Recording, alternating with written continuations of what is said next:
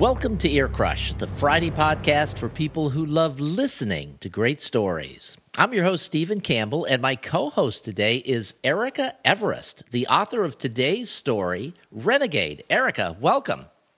Hi, Steve. Thanks very much. Now, your story was written as a part of Fans Write for the Fans in the Kurtherian Gambit world. This story took place in the first edition of Fans Write for the Fans, so that means you're one of the very first people to do this. What convinced you to come along and play when the request went out for people to write in this universe? Well, it's actually funny. I missed the request. So it went out last September and there was this big buzz happening, but it went out in the back of one of Michael's author notes. And I never read those because being part of the JIT, the just-in-time proofreading team, for those of you who don't know, Michael never gets his author notes in on time. They're always last minute. This is ironic because I was guilty of exactly the same thing, but because of this, I never got to see any of the author notes. So this Fans Write thing all passed me by. And I remember, I think we were chatting in a Slack group and you were saying, do you think I still have time? And I'm like, yeah, you totally still have time. You know, just write the story. I don't know whether you had started writing or you just had an idea. Where were you when you finally decided, where were you in the process of building the story when you made the decision or made the commitment to be a part of the first edition of Fans Write for the Fans? So I heard about Fans Write in December and went, oh, this sounds interesting. What's going on? As other people started getting together around it, and I reached out to you, Steve, and saying, so what's the deadline for this? December 20th. Oh, right. Okay, that's 8 days away. So I said, well, too late. And, I read some of the other stories and was getting involved, but there's this great energy. Everyone was so excited about this opportunity. It was just so new, so groundbreaking, the idea that an author would choose to let fans come and write in their universe, not just putting up with it, but actually openly inviting and encouraging it. I held out 3 days. By December 15th, I was kind of, I really want to do this. And I'd had an idea back in July. So ND Roberts, back in July, Michael shared with us a short story she had written, which was what was going to become Holly's Saviour. And I thought, wow, fan fiction and Kurtherian. And that actually made me think of a story idea of my own. I wrote about 300 words about it, put it aside, forgot about it. Mm-hmm. But now it was jumping out at me again saying, you know, you started one of these things. So I pulled it out and I shared it with the group and said, oh, kind of, this is something I tried. You know, I might try if there's a volume 2. There's this lovely reaction to it in the group. People said, that sounds interesting. We'd like to hear more. It's like, oh, okay. And I just put my head down and 5 days later at 11 p.m. Eastern time, which was 4 a.m. for me, I finally submitted the draft, having just crept over the line of both word count and just under the line of the deadline. I had my story finished, so I was amazed that I had done it and, really pleased that I'd actually put the effort in to make it happen because, a month later when the volume 1 came out, and there we saw the printed cover and our names on it. It was just this amazing feeling to be part of that. You talked about the infectious energy, and I remember the days sort of leading up to this. There was a lot of – there was the request for stories, and then there was the building of the processes to allow everything to work. And so there was a lot of tedium that was involved. But then once the stories started coming in and people started reading the stories, and, for people who are out there listening to this who are thinking, I might like to do this, we do this 3 times a year, sometimes 4 times a year. So if you're interested in doing this, check out the Fans Write for the Fans Facebook group. There'll be a link to it in the show notes. But the people involved are just so positive, and there's so much positive energy that comes from this. And then the stories were in, and then the cover came out, and then the names were on the cover, and then it was publication day. And it was literally one of the most exciting days I've had. And I didn't even write for this, but it was one of the most exciting days I'd had in publishing books for LMBPN, just because of all the excitement around this book. Yeah, we were all there, both the people who had written submissions for the book, but also the people who had been involved in reading and giving feedback and voting on their favourite stories to be included. We were all there together saying... Is it out? Is it out? Oh, it's out. Oh, I've read it. Oh, it's great. Oh, and it was just this about a day and a half of, you know, sharing stories and enthusiasm and excitement together. And then the print version came out, and, you know, to hold it in your hand and say, wow, a book with my name on it. But I actually got that the weekend of the 20 Books London Conference. Mm-hmm. So the conference started... on the Saturday morning. I was flying out on the Friday. The book, the printed copy, went on sale on Thursday night. I got Amazon to ship it to a collection depot outside the conference hotel in the local town. And on Saturday night, myself and Nat, ND Roberts, you know, hopped in a taxi to drive down to this post office in the middle of a sleepy English village and say, hi, we're here for this package. And we opened it, like, 5 identical copies of the same book, and the guy's looking at us. We're like, that's us, that's our names. And he's like, okay. So we were just so giddy. We went back and we spent the next day going around everyone who was involved. We got signatures from Michael, obviously, but also from Andrew Doble, who did the cover design. The cover was beautiful. It was stunning.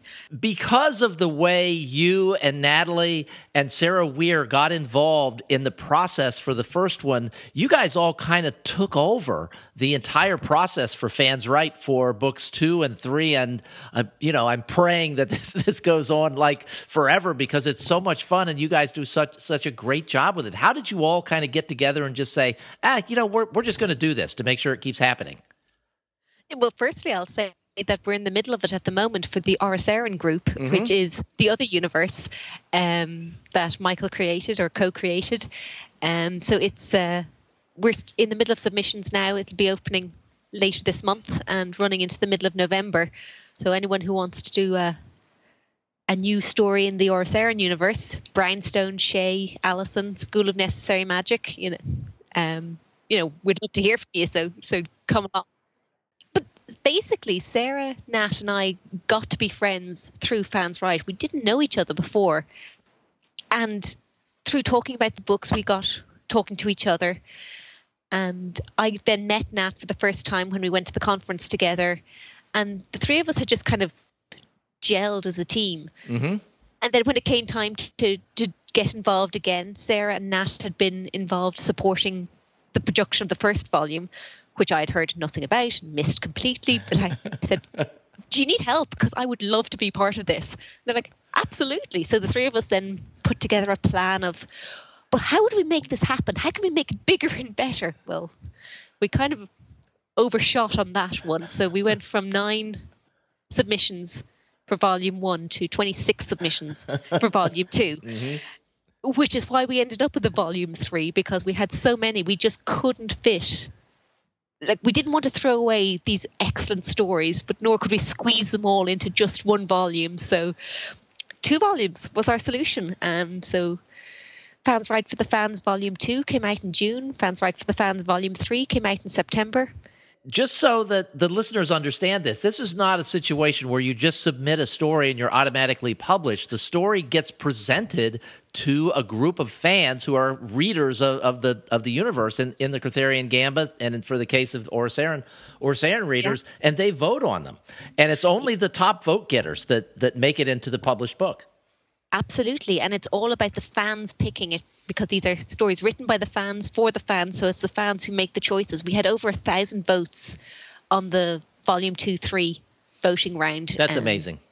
You know, it was just this incredible outpouring of engagement and feedback and, you know, an awful lot of really positive feedback. But at the same time, these fans are fans, and they, me included, we don't hold back. You know, if it's not right, we'll get on Facebook or wherever and tell you why it's not just right for our universe, for our stories.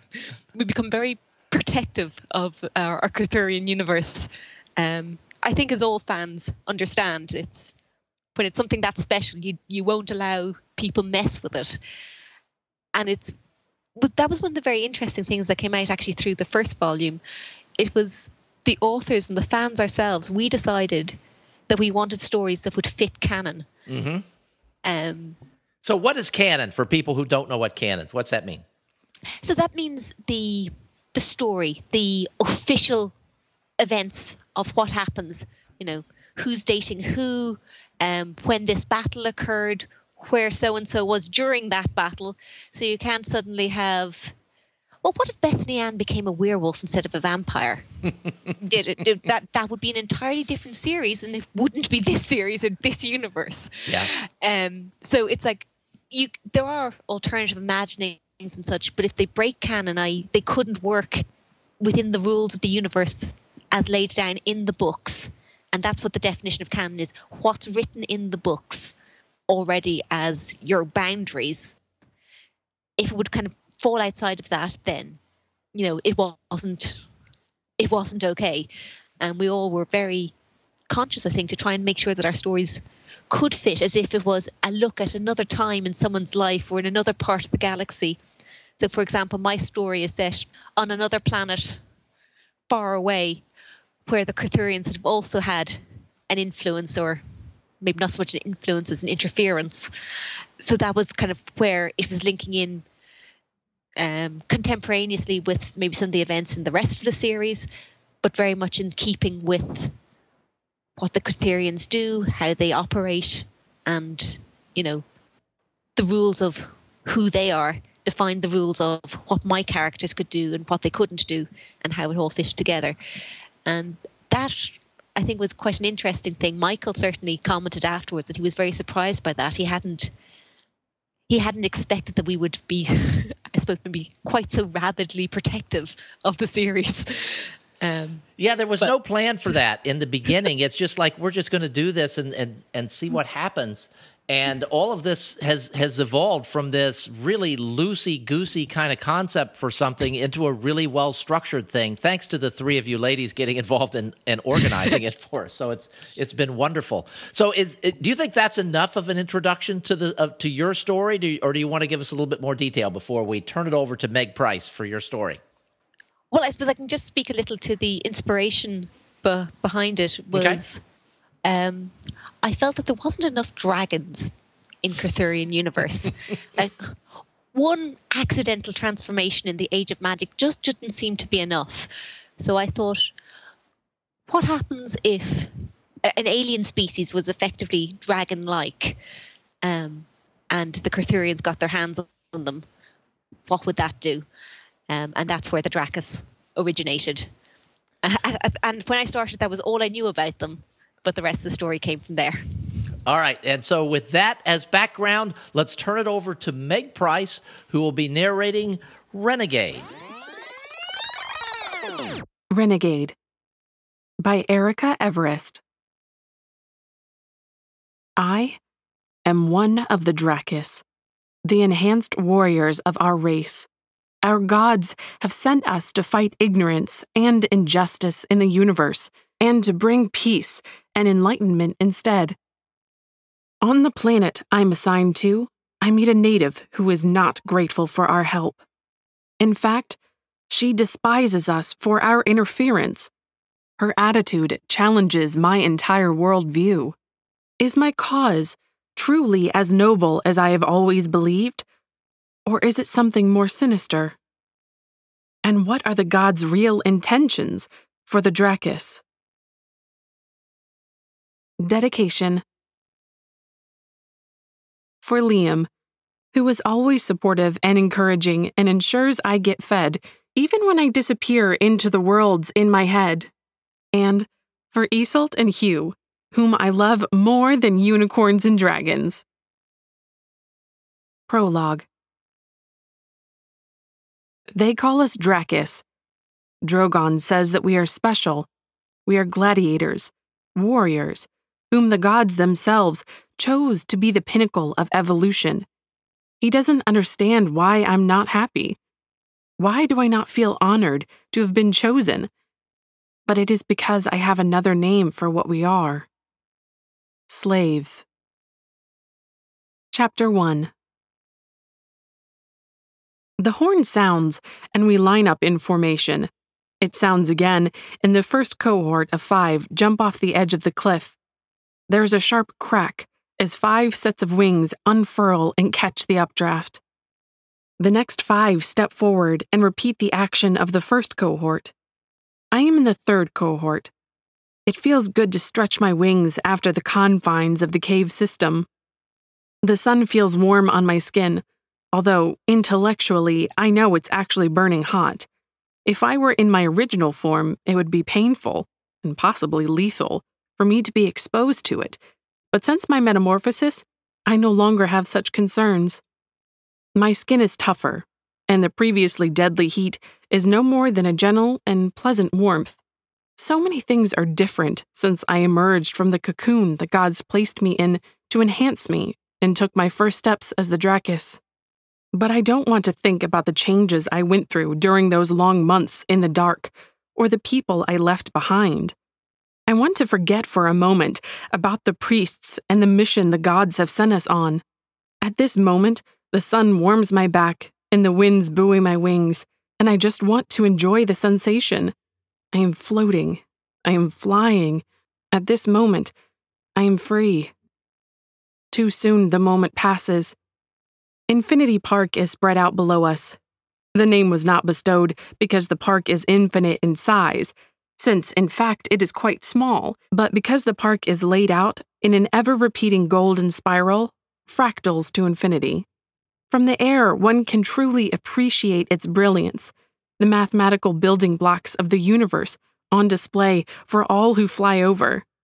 The gods in their magnanimity also created a pathway through the park along the spiral to allow the unmetamorphosed natives of the planet to trace and worship the perfection of this sacred symbol.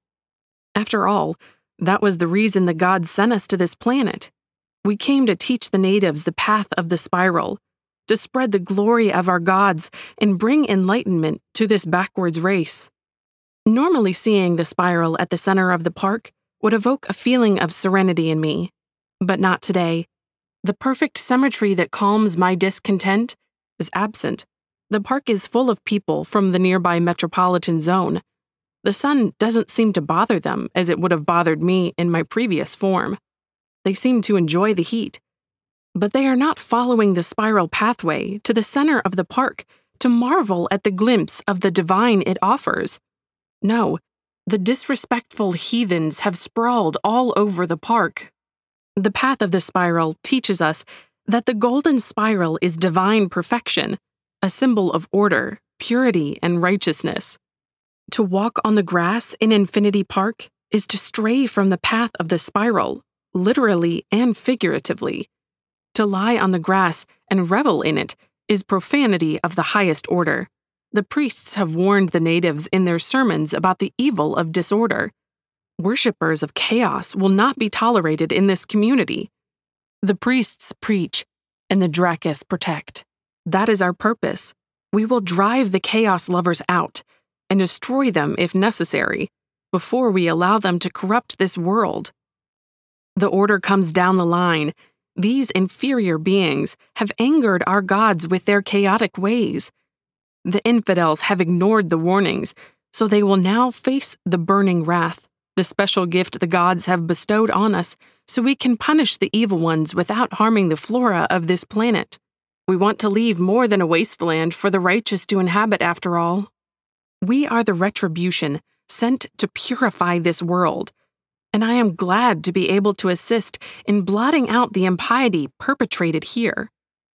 Drogon leads the descent of death and destruction from the skies and unleashes the burning wrath on one of the infidels, who is consumed by a column of green fire.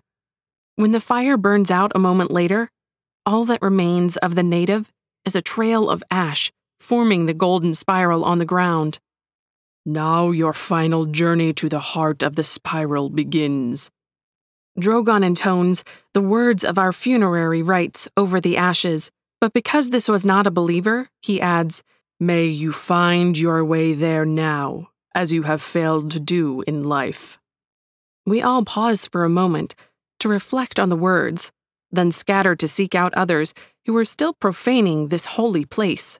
Most are unaware of what just occurred, or deluded enough to assume that the same punishment would not apply to their transgressions. Soon there is green fire all around me, which rapidly disabuses the infidels of that notion. The natives scream as they run for the park's exits, their heathen practices abandoned. I look around, but there are no blasphemers left for me to deal with. They have all fled or been destroyed by one of my brethren. Those walking the path need have no fear of our wrath. I am disappointed. I still want to exercise my frustrations at the disturbance of the serenity here today, but no outlets remain. Just then, I spy one of the natives, stubbornly lying on the grass on the far side of the park, despite the mass exodus. Such defiance cannot be let stand. No one else has seen her, since the rest are concentrated on the near side of the park. I smile in satisfaction. She is mine. I swoop in to send her on her final journey to the heart of the spiral, but then something inexplicable happens. One of the natives leaves the safety of the path and runs straight into the danger zone. Green fire explodes around her like mortar. Undeterred, she continues running past the fire and across the dark expanse beyond it to throw herself in front of the infidel I am targeting. I pull back, startled. This female is righteous. She followed the path and did not stray. So why was she defending this non-believer? Logic would dictate that she stay where she was or leave the park, yet she chose neither of those options. She is shouting at me, but I am still too stunned by her actions to take in her words. When they register, I am confused. I understand the individual words, but the context in which she is using them makes no sense. Why are you doing this? Why do you terrorize us this way? Attack us when we're doing no harm. We just want to enjoy this lovely day and share a picnic in the park with friends. Why do you punish us for that? I'm still confused by her behavior and angry at my confusion, so I confront her. Why do you obstruct me from my sacred duty to cleanse the world of traitors and miscreants, these agents of chaos? I ask her. Agents of chaos? She shrieks back at me. Do you even hear yourself? We're having a picnic, not plotting world domination. Those who do not follow the path of the spiral seek to undermine it. The spiral is our guide. It shows us the way. We must follow where it leads. That is your philosophy? Follow the spiral? The spiral only leads to one place, and that it's to its center. But it is a place you can never reach, because the spiral is infinite. So your religion dictates that you follow one path blindly, with no hope of ever reaching your destination? I prefer free will, the ability to choose my own path. I may not always choose wisely, and I may make mistakes, but at least I will be the one making them. That is my freedom. Can you say, with all the rules binding you, that you are free too? Her words disturb me. It is an interpretation of our tenets that I have never considered. I resented being conscripted to fight on the gods' behalf, but never did I question the righteousness of our mission. Now, doubts begin to assail me, which eat at the very core of my existence. They undermine my belief in the purity of the spiral and the value of my mission to help others achieve enlightenment. It makes me uncomfortable. I know my duty, and yet I am now hesitant to carry it out. Only the path of the spiral is their safety. If you stray from it again, I will not be able to save you. You're letting us go? The small figure behind the angry female asked in a shocked voice. Hush, Leela, the angry female said, angling her body to shield the other from my view. She doesn't sound angry now, just wary, and perhaps there is a little hope in her voice too. Thank you, she whispers softly. If you ever decide you would like to gain direct knowledge of our so-called chaotic lives, you can find me in the Metropolitan Zone.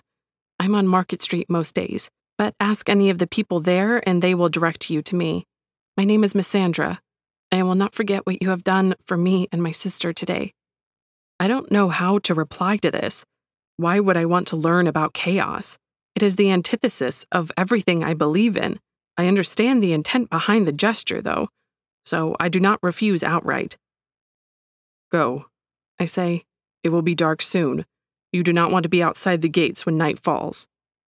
She nods in acknowledgement, then picks up the dark blankets the younger female had been lying on and wraps one around each of them. Thus covered, they no longer stand out against the background and should be concealed unless someone looks closely in their direction.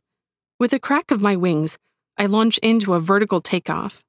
The young female stares up at me with her mouth agape, but the older female, Miss Sandra, takes her hand and drags her from Infinity Park. And that wraps up part one of Renegade from Erica Everest.